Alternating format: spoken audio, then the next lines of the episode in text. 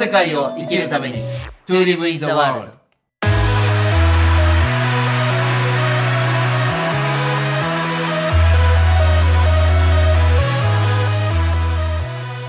大ちゃんこんにちは。こんにちは、直樹さん。いやー、丸2年経ちまして。はい、早いね、あっという間に。そうですね、令和元年の5月からスタートしたので、はいはい、もう少しで2年経ちまして、はい、そして3年目に入りますね、はい、この音源がアップされる頃には丸2年で、今月はですね、5月はちょっと2周年スペシャルとして、はい、いろんな方々を、あんまりだから今までゲストはね、お招きしてこなかったんだよね。そうですね、絆出版の編集長の小寺さんと文明さん、そして佐藤健さん、あ、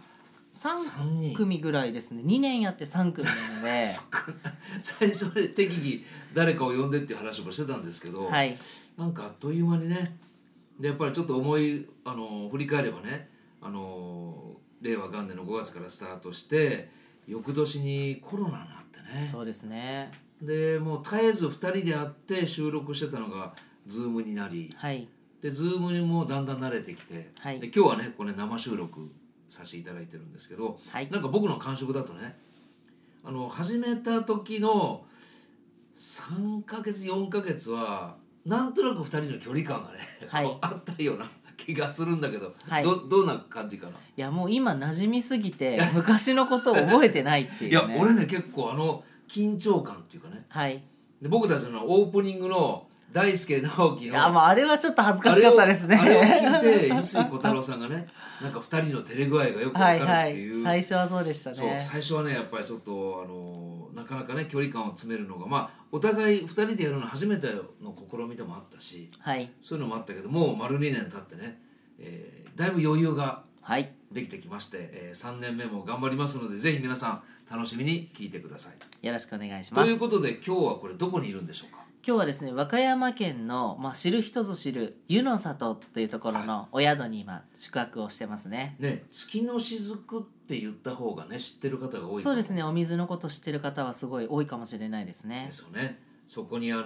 日はいろんな面々が、はい、これとその都度大ちゃんに紹介してもらった方がいいかな。そうですね、今日はまずは1組目ということで、もうじゃあ早速紹介をして進めていきたいと思います、はい、僕たちの間にねちょっと座っていただいてるんですけど、今日は大ちゃん誰が来てくれてるんでしょうか。はい、わしがもう10年近く昔からお世話になっている山口県、長門市、湯屋というところのむかつく半島。ムカツク半島ですね。ムカツク半島っていうのは、はい、イライラしないですよとっても穏やかな日本海側に面しているそのムカツク半島で、お塩を今作られていて、はい、もう15年以上前から自給自足もされている美味しいお塩でね。そうです。百姓庵の井上神さんに今日は出演していただきます。神さんよろしくお願いします。よろしくお願いします。なんかちょっと緊張されてます。いやいや、もうなんかこの夢のような目の前にお二人を前にしてすごく興奮してます。嬉しい。そもそも神さんと大ちゃんの出会いっていうのは、はい、後でねまた第2人目として紹介するんですけど、うん、上田直樹くんっていう、はい、通称ランボーっていう男がいまして、ランボーものねじゃなくていろんなちょっとさっきのお風呂に入ってた時にね、本当にランボーものだったんじゃないかっていうちょっとね裏話もあるんですけど、はい、それは置いといて、はい、直樹くんの紹介で神さんと10年以上前に会いまして、はい、で私も山口を拠点にしたことで、しかも長門市なんですよ、うん、だからすごいご近所になって、もう車で30分ちょっとぐらいで行ける場所になって、で今本当にこう山口県の地域活性とかいえばもう百姓庵っていうところがあるの で今日初めての方も多いと思いますけど、よかったらまず神さんに、自己紹介とどんな活動してるかをお聞きできれば幸いです、はい、よろしくお願いします。よろしくお願いします。百姓庵の井上神です。私はもともと福岡で福岡の小倉で生まれ育って、はい、はい、普通に OL をしてました、はい、で30歳の時に、ちょっと働きすぎで、うん、オーバーワークでちょっとこう、はい、体を壊してしまって。働きそうだもんね。めっちゃ働きました、うん、すごいよく動かれるから、はい、それで働きすぎて体を壊したことをきっかけに、生きるってなんだろうとか、働くってなんだろうってもやもやしてる時に、先ほど大ちゃんがおっしゃった山口県長門市のむかつく半島で、うん、はい、主人に出会って、はい、出会って1ヶ月後にプロポーズされて、半年後に結婚しました。うわ、これね音声だからね、僕もまだお会いしたことないんですよ、お会いしたことないんですけど、そのご主人がかっこいいのね。そうなんですよ。フェイスブック見たらかっこいいんですよ。いやで自給自足をされてた。はい、最初は夫婦2人で開拓生活から始まって、動物もたくさんヤギとかカモとか鶏とか飼って、本当に自給自足的なお米も野菜も育てて、で5年後に塩作りを始めました。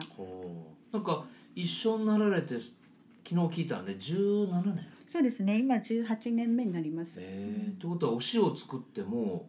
12、3年。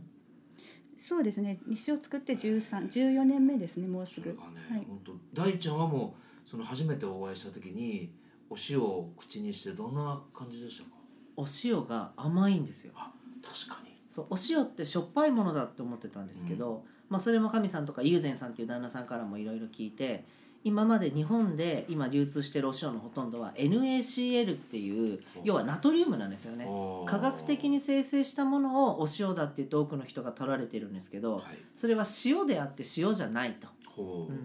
で本当に天然の作り方で自然のに沿った形で作っているこのお塩っていうのは本当に甘くて喉が渇かないんですよ。本当にどれだけ取っても喉が渇かないし、取りすぎってことがない。あ、これが本当のお塩なんだって感動して、ちょこちょこ遊びに行かせてもらいながら今も関わらせてもらってますね。でね、最初ご主人が結婚前に自給自足をしてて、でご一緒になってからも自給自足を続けてやって、もうさっきねちょっと食事しながら聞いたら、本当にまあご苦労と言っていいのか、今思えばねそれがあったからこそなんでしょうけど、今はそのお塩以外にどういうことをされてるんですか？今は塩以外に、塩が、全ての食材に含まれるものなので、塩を中心に加工品を作ったり、あとは、それを食べてもらうための飲食店を、山口銀行さんっていう地方銀行の中に、スペイン料理屋さんを開いてしまいました。それはじゃあお店にはどちらかが立ったりも？当初はもう本当にコロナ前で忙しかったので、夫婦ともにフル出動してましたけど、今はスタッフに任せてやってくれてます。なんかさっき言ったスタッフさんの数も今14、もう今私たちを含めてですね。だからここって結構面白いなと思ってて、夫婦で自給自足してますってコミュニティって、多分日本中たくさんあるんですけど、法人化したのが4年前、そうだから普通だったら個人事業とか、個人の手の届く範囲の中でたまにインターンとか、たまにスタッフとか住み込みが来て、ちょこちょこっと手伝うけど基本は2人がいないと動かないみたいなのが、百姓を法人化して本当に100のなりわい、100の営みを作る、100の仕事を作るっていう、そこから百姓、そうなんですっていうのがあるから、飲食ももちろんお塩もそうだし、養豚とか商品開発とか雑貨屋さんとかいろんなことをされていって、それをみんなでやれるようになるっていう、なんか一人のカリスマが全部できて、みんながただスタッフじゃなくて、本当に一人一人が自分のなりわいや役割を持って一つの共同体として生きていくっていうのが実現もされ始めてるっていうのは、本当にこう日本の中でもトップなんじゃないかなっていうふうに聞いてて思いますね。じゃあ本当に法人という側面から見たら、まあ会社だし、そういうみんなで同じ景色を見ながら進むっていうことにおいては、コミュニティっていう、なんか2つが融合したみたいな感じなんですか？そうですね、生きると働くの境界線が曖昧で、本当に働くように、私は働くように遊ぶように働くっていうモットーなんですが、みんなもそんな感じですかね。なんか遊んでるのか働いてるのか生きてるのかみたいな、その境界線が曖昧っていうか、みんなにとってその ない感じですかね。境界線がない感じですよね、多分。これあれだね、大ちゃんがね最近立ち上げたビレッジライフの、ちょっとこう進化系じゃないけど、もう先にやってらっしゃるみたいな。先輩ですね。そんなことない。先輩本当に。さっき具体的にバルをやったり、お塩っていうけど、もうちょっと具体的にどういうものをその百姓として100のなりわい、具体的にですか。百姓の塩っていうお塩がまず最初にあって、その塩もバリエーションがあるんですよね。春夏秋冬がある、四季があるお塩を作ってるので、あとそれとかフレーバーがついたお塩とか、あと塩コーヒーって言って、コーヒーがお塩味のコーヒーを作って、そんなのあるんですか？あとトマトジュースとか、トマトジュースも本当に完熟の摘みたてのトマトを、うちのお塩だけで、ちょっと大ちゃんトマト苦手ですけどでもね本当に皆さん美味しいって言ってくださって、本当にいろいろ作ってますね。お野菜も作ってるしお米も作ってるし家も自分たちで作ります、はい、なんかこれは神さんプラス、大ちゃんへの質問でもあるんですけど、そうやって2人でやっていてどんどんこうやれることが増えていってね、で人も増えてくると全体の設計とか、デザインですよね、これは今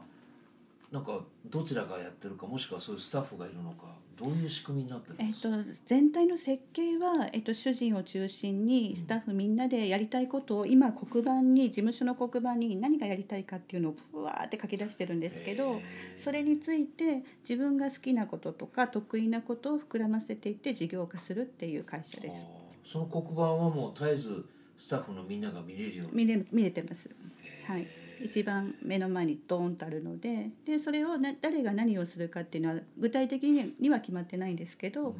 これから入ってくるスタッフとか今いるスタッフがやってる間にやりたいことが出てきた場合、それを事業化して、いやこれねもうなんか知ったような質問の仕方してますけど、僕行ったことないからもう海が目の前でね素晴らしいとか、もう旦那さんがこう成功を込めてねお塩やってるっていうのがもう聞いてる情報でしか、なんかもうちょっと大ちゃんからリアリティが欲しいなリアリティいやもうぜひ来てくださいなんか、ね、だから俵山温泉もあるし、絶対行きます行きます、ムカつくもあるし、近々ね日程決めていかないとねもうズルズルになっちゃうから、その日程は本当後で決めるとして、もうちょっとその百姓案のリアリティを大ちゃんの方から補足してほしいんです、結局こういう活動ってある意味知る人ぞ知るみたいな感じになると思うんですけど、百姓案がすごいのは日経新聞、日本経済新聞の中で世界中のお塩4000社の中から美味しいお塩っていうので、世界2位に選ばれてるんです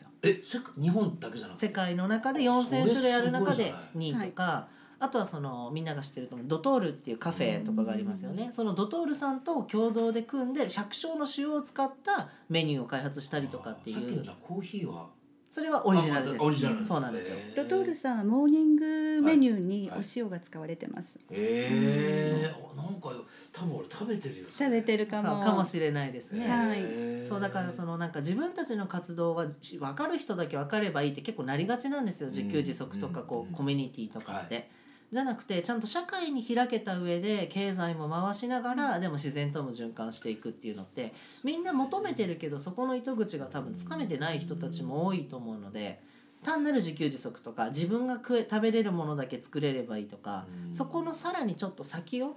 見ているのが百姓庵さんなので、随時ある意味スタッフも募集してるから、例えば自分はじゃあ養鶏をしたいってなったらきっと百姓庵に行けば養鶏の可能性も広がるし、私はじゃあ織物をしたいって言ったら、じゃあ百姓庵に来たら百姓庵の中でじゃあ織物の責任者でやっていくっていうことも可能になってくるから、なんか一人の理想を一人で作るっていうことじゃなくて、本当に一人一人の理想をみんなで作るっていうのは、もう足のビレッジライフももちろんそうだし、実際にそれが先にもあるのが百姓庵だから、どんどんなんかね、見学したいっていう人はいっぱいいるんですよ、でも見学じゃなくてちゃんとじゃあ1週間いてお手伝いするとか1ヶ月いてお手伝いするっていうレベルの人はウェルカム。やっぱ見学だとね、結局来てもらっても案内して手間だけかかって そうですよね、その人にとってはいいかもしれないけど、やっぱ百姓庵にとっては私はプラスにならないと思うから、ぜひ1週間ぐらいお手伝いしますって人だったら、なんとかこの世界経由でそういうのもタイミングが合えばもちろんです、随時募集してます、でも大ちゃんが今的確に説明してくださったので、本当にもうまとえてるというか、さすが大ちゃん。いや僕ね、もうちょっと突っ込んで聞きたいんですけど、今大ちゃんが言ってくれたね、そのやっぱ外に対して自分たちがやってることを知ってもらうっていうことと、やっぱりその経済が回ってくっていうのはすっごい大事なことなんですよね、でたくさんコミュニティがこれからもう今までも生まれてきたし、これからも生まれてくるんですけど、主にやっぱり崩壊する要因の大きいのがやっぱ今の2点、やっぱ外に対して自分たちがやってること、考えてることを伝えきれなかったことと、やっぱり中で経済が回っていかなかったってこと、その辺でなんかこう力入れてらっしゃることってあるんですか。どうですかね、結局私たちはもちろん収益上げないと回りませんから、会社としてももちろんそれ大事なんですけども、一人一人の生きる力をつけていくっていうのがやっぱり一番こう目指すところであり、なのでなんかきれいごとに聞こえるかもしれないんですけど、一人一人が力をつけていくことで収益も相乗効果で上げていくっていうイメージですかね。なんか僕は本当に聞いてるだけで恐縮なんですけど、なんかおそらく旦那さんもそうだし神さんもお会いしてね、それ実感したんですけど、なんかスタッフの方もきっと一人一人にこうストーリーがあってね、はい、やっぱりなぜそれをしてるのか、なぜそれがしたいのかっていうのがちゃんとこう皆さんと関わればこう関わる僕自体が味わえるっていうか、うんうんうん、でそれが百姓庵の魅力になっていって、うん、もう頂点はね、頂点はっていうかメインはそのご夫婦2人のやっぱりその物語ストーリーなんですけど、やっぱり多分スタッフの方のやっぱ熱量とか働いていらっしゃる気持ちっていうのが多分いろんなところに溢れてるんでしょうね。やっぱり移住者もうちに入ってくるスタッフもそうなんですが、やっぱり入ってくる人もいれば出ていく人もいます、はい、ただ残っているスタッフたちの共通点は、はい、何でも楽しむ力があるとか、何でも面白がるとか、やっぱりそういうマインドがあると、なんか何でも楽しめるんですよね。どんなハードワークでも物の見方によって、またきっとスタッフの皆さんの楽しみたいっていうのがちゃんと答えられるフィールドなんでしょうね。いや